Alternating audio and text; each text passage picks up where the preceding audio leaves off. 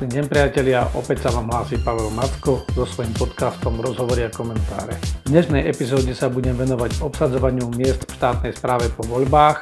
Za hlavnú tému som si zobral nepokoje v Spojených štátoch a čo z toho vyplýva pre Donalda Trumpa, ale aj aké ponaučenie z toho vyplýva pre nás. A v aktualitách zo sveta sa vrátim k štartu SpaceX, e, ktorá vyniesla prvý raz ľudskú posádku na obežnú dráhu. Vítajte, usaďte sa a ideme na to.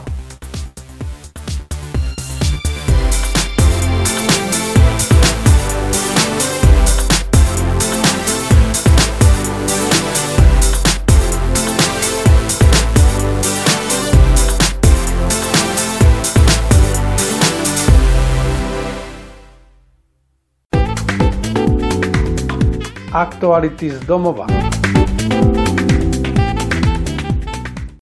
U nás doma sa udalosti točia okolo postupného uvoľňovania ďalších opatrení súvisiacich s koronavírusom.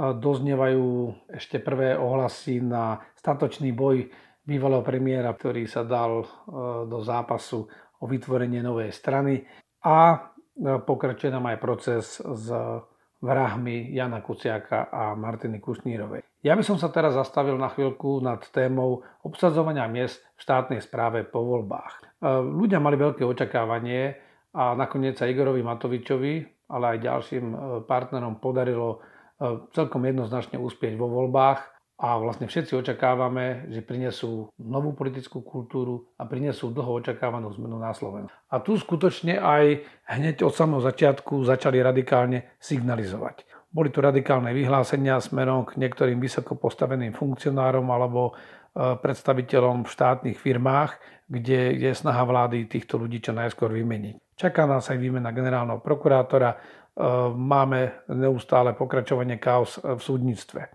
Toto všetko vyvoláva dobrú alebo priaznivú spoločenskú atmosféru na to, aby sme naozaj e, tento štát konečne sprofesionalizovali a očistili. A aspoň vo verbálnej rovine sa na to podujala aj vládna koalícia, Výrazne sa angažuje e, ministerka Kolíková zo strany za ľudí, e, ministerka spravodlivosti. Podobne sa snažia aj na ministerstve vnútra a v ďalších rezortoch. E, má to však aj niekoľko háčikov. Poprvé, predchádzajúca vláda Smeru sa snažila zabetonovať si svojich nominantov a úradníkov, takže nie je to také jednoduché ich vymeniť a vláda musí pristúpiť aj k účelovým zmenám zákona. A tu nastáva problém lebo tieto zmeny zákona potrebujeme na jednej strane, aby boli také, že umožňujú odvolať tých, čo tam boli zabetonovaní, ale na druhej strane by mali byť robené tak, aby znamenali skutočný návrat k profesionalizácii štátnej služby a štátnych e, orgánov. Lebo nemôžeme ďalej pokračovať v politizácii a meniť si pravidlá len preto, aby sme vlastne jednu politickú garnitúru alebo garnitúru jedných politických nominantov nahradili druhými. Tu je treba prísť e, k takej e, úprave zákonov, ktorá zabezpečí absolútnu profesionalitu štátnej správy. Policajti, vojaci, vyšetrovateľia, prokurátori, sudcovia, ale aj štátni úradníci by mali byť po maximálnej možnej miere nezávislí a môžeme mať niekoľko miest, kde budeme dávať politických nominantov, tak ako je to v Nemecku a tých vlastne vždy po voľbách vymeníme, ale všetko ostatné by mala byť stabilita. Takže ak by sme chceli meniť túto legislatívu naozaj úprimne, tak urobme ju tak, že nám umožní odvolať tých ľudí, ktorí tam teraz sú, ale na druhej strane nám umožní aj transparentný výber a stabilizujúcu štátnu službu. Pokiaľ toto neurobíme, tak sa budeme neustále e, točiť v kruhu. A momentálne to aj vidí. Je treba povedať, že už pri prvých nomináciách na dôležité funkcie, a to dokonca aj na také funkcie ako Eh, generálny tajomník služobného úradu spravili prvé prešlapy. Tu je základná otázka, že prečo to tak je, že čo sa tvárime, že ako keby na Slovensku nebolo kvalifikovaných ľudí a vlastne musíme brať stále ľudí ako keby z jedného vreca. Eh, mnohí z nich sú špičkoví odborníci, ale majú treba konflikt záujmov. To znamená, predtým slúžili v nejakej firme, pracovali, zháňali si zakázky pre túto firmu a dnes sú na opačnej strane a vlastne budú zastupovať záujmy štátu aj vo vzťahu k svojej materskej firme. E, nie je to práve najlepšie a naozaj tu by mala byť e, prijatá taká zásada, že hľadajme naozajstných odborníkov. Odborníci sa vyhýbajú e, službe štátu ako čert krížu. Je veľmi ťažké dostať tých ľudí do štátnych služieb. Najnovšia e, udalosť, ktorá ma zaujala v tejto oblasti, je obsadzovanie prednostov okresných úradov. Aj napriek tomu, že sa hovorilo, že nebudeme robiť plošné čistky, tak prichádza k plošným čistkám a stranicky motivovaným. Olano sa nakoniec rozhodlo, že keďže však má ministerstvo vnútra a verejná správa patrí do jeho gestie, tak vlastne vymení všetkých 72 prednostov okresných úradov. To sú veľmi vplyvné funkcie. Ja som za to, aby sa títo funkcionári vymenili, ale nech je transparentné, otvorené výberové konanie nie také, ktoré už zakladá pochybnosť o samom začiatku, že aj tak budú vyberatí tí ľudia, ktorí vlastne majú nejakú politickú priazeň a nie kvalifikáciu. Deje sa to bohužiaľ aj, aj vo viacerých rezortoch a je to naozaj zlé. Ak chceme e, nejakú dlhodobejšiu zmenu v rámci Slovenska, zabezpečme to, že budú vykonané transparentné výberové konania, že upravené pravidlá štátnej služby a verejnej služby budú tak postavené, že zabezpečia dlhodobú stabilizáciu kvalifikovaných ľudí v štátnej a verejnej správe. To je jediná cesta, ako sa vyvarovať neustálemu vymieňaniu sa politických nominantov. My potrebujeme profesionálnych štátnych služobníkov a nie politických nominantov. Ak majú nejakú väzbu na politické strany, to by nemalo byť prekážkou, ale v prvom rade by sa malo robiť transparentné výberové konanie, dlhodobé obsadenie odborných funkcií odborníkmi a nie e, politrukmi alebo stranickými nominantmi. Téma dňa.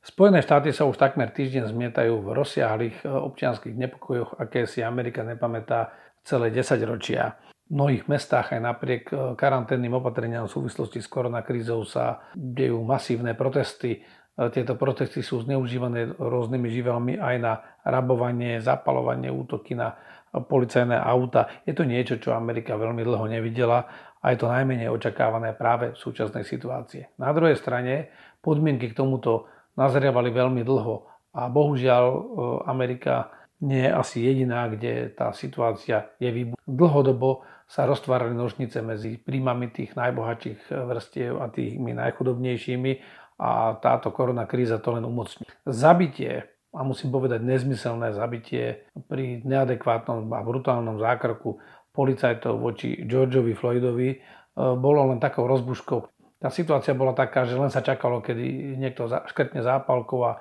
toto zabitie a následná reakcia naň boli takou zápalkou, ktoré vyvolali tieto protesty. Trump zatiaľ reaguje veľmi zle, alebo vôbec e, na tieto protesty a tam, kde reaguje, tak reaguje skôr kontraproduktívne a je vlastne najväčším škodcom sám sebe. Tu je treba povedať, že v Spojených štátoch dlhodobo sú problémy, kde stále je časť obyvateľstva v takej situácii, že má pocit, že je sociálne vylúčená, to máme aj u nás doma, alebo že je k nej pristupované rasovo. A je pravda, že naozaj ten počet aj smrteľných incidentov a použitia brutálnej policajnej sily e, vo vzťahu k Černochom je vyšší ako k inej populácii. Takže štatisticky je to podporené, ten pocit krivdy e, nie je živený len nejakou frustráciou, ale je aj reálny.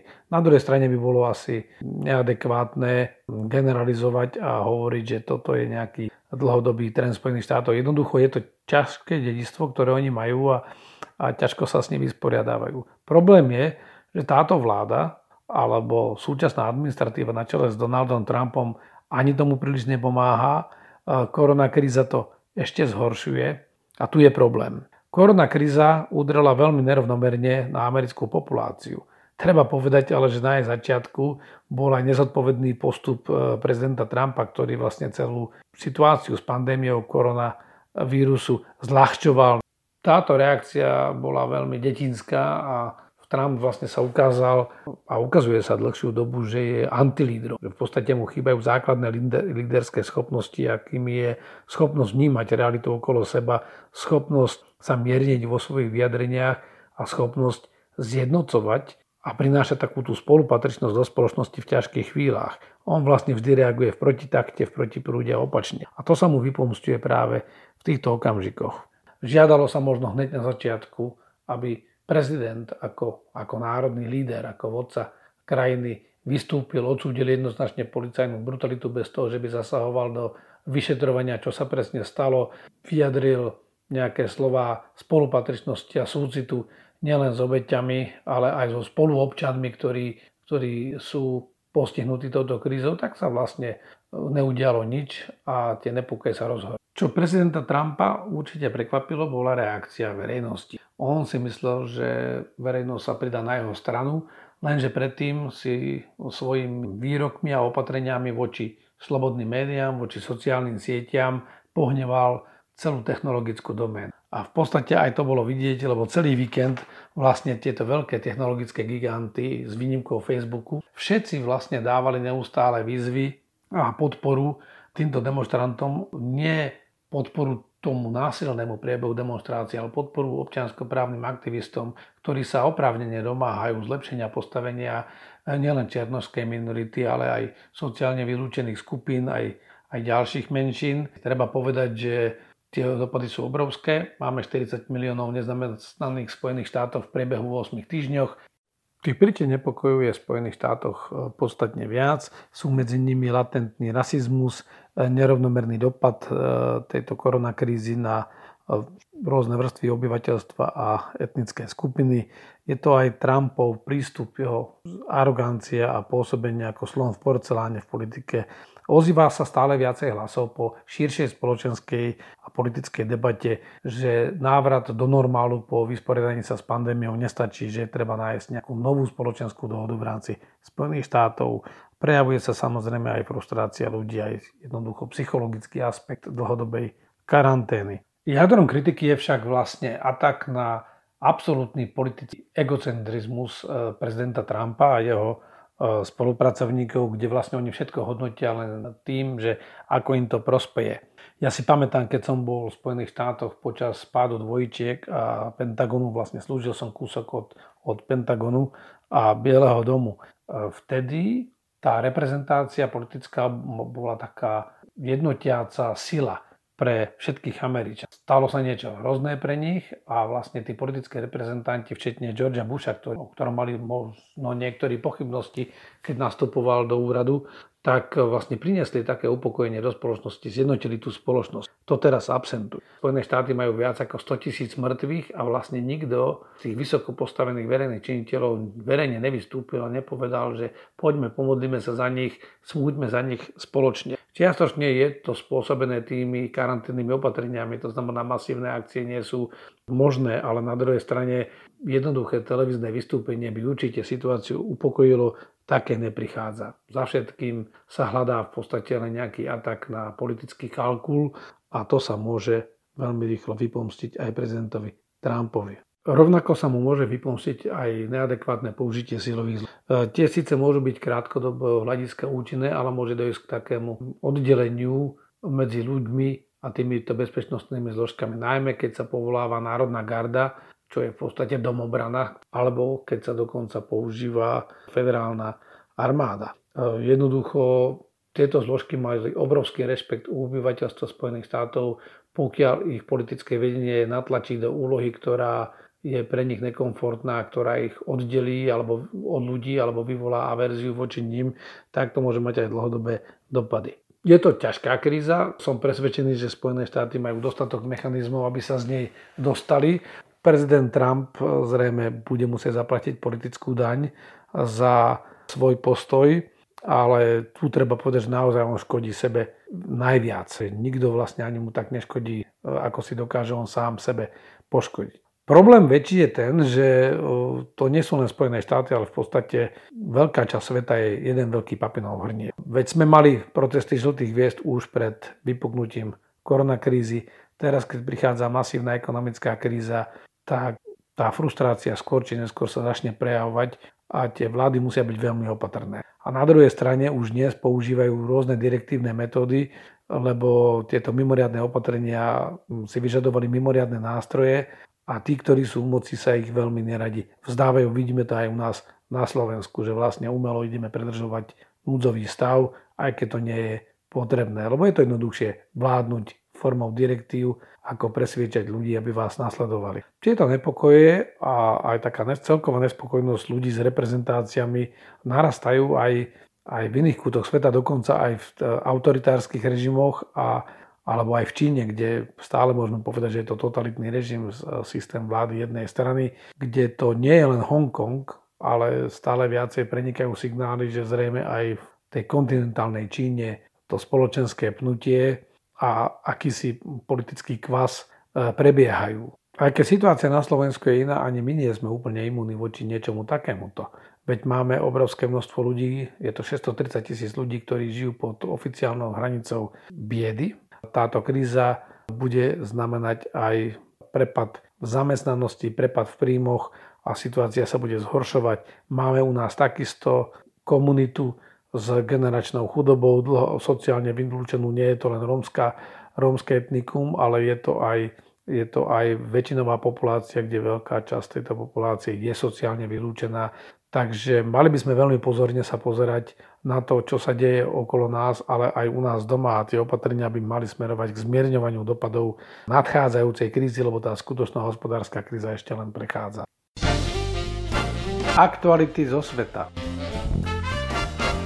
sobotu sa konečne Elonovi Muskovi a jeho spoločnosti SpaceX podarilo dostať do vesmíru ľudskú posádku. E, možno, že sme ešte ani nedocenili túto udalosť.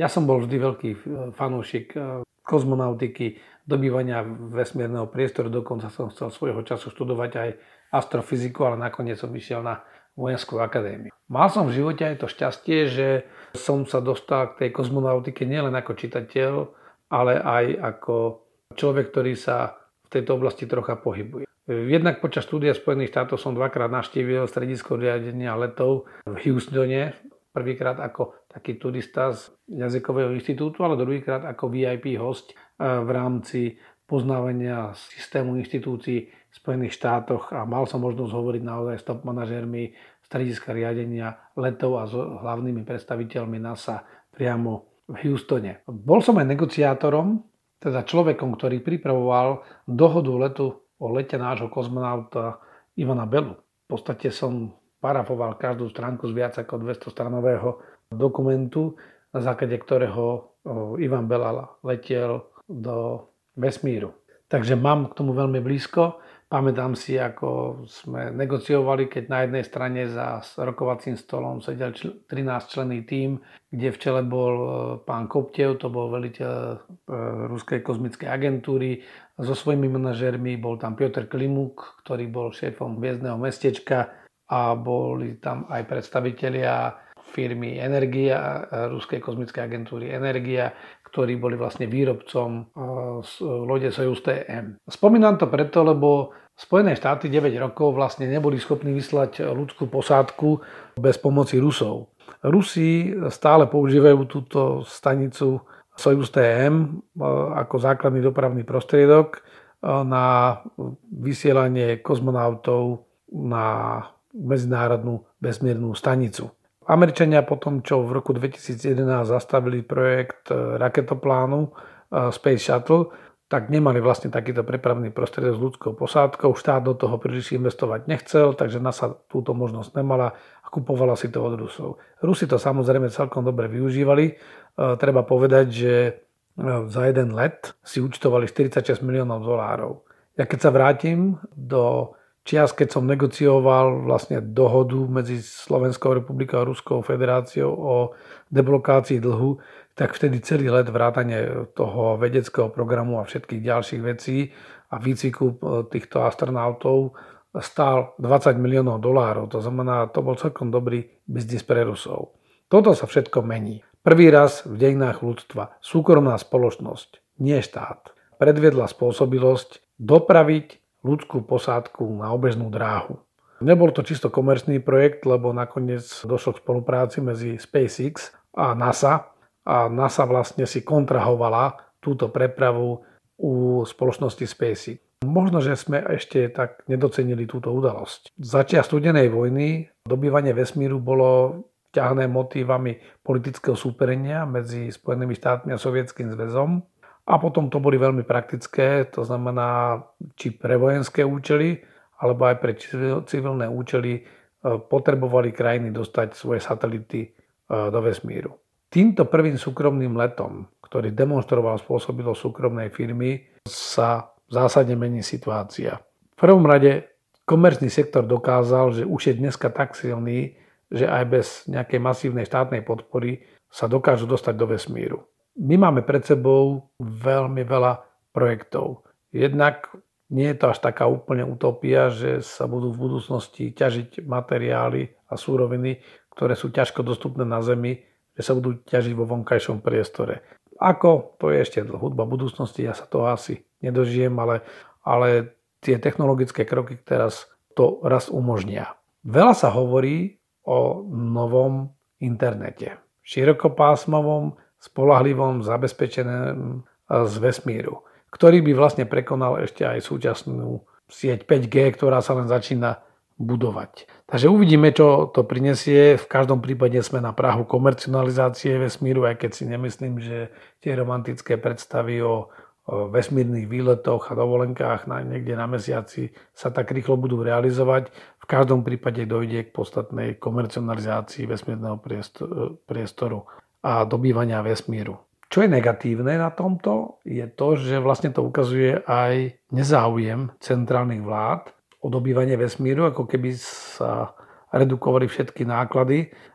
Oni tieto cesty nie sú len také bádanie na slepo, oni majú veľmi veľký význam z hľadiska vedy, majú veľký význam aj z hľadiska technológií, e, lebo vždy tento vesmírny projekt nejaký priniesol aj následne vesmírne technológie, ktoré sa adoptovali pre bežné pozemské podmienky, veď integrované obvody, Kevlar, e, množstvo ďalších materiálov majú svoj počiatok niekde vo vesmírnych projektoch.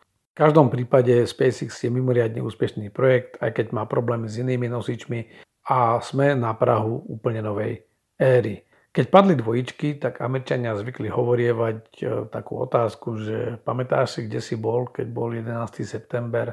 Teraz jedna známa redaktorka publicistka priniesla otázku, že aj keď sme si to možno nevšimli, o chvíľu budeme hovoriť všetci. Pamätáte si, keď SpaceX vyniesol svoju prvú ľudskú posádku do vesmíru.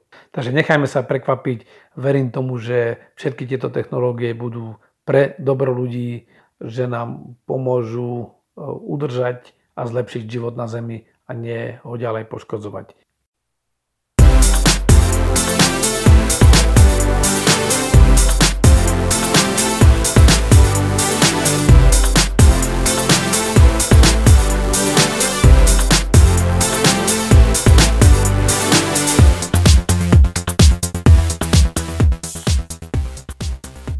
Vážení priatelia, a to je pre dnešok všetko. Teším sa s vami na ďalšiu epizódu. Príjemný deň.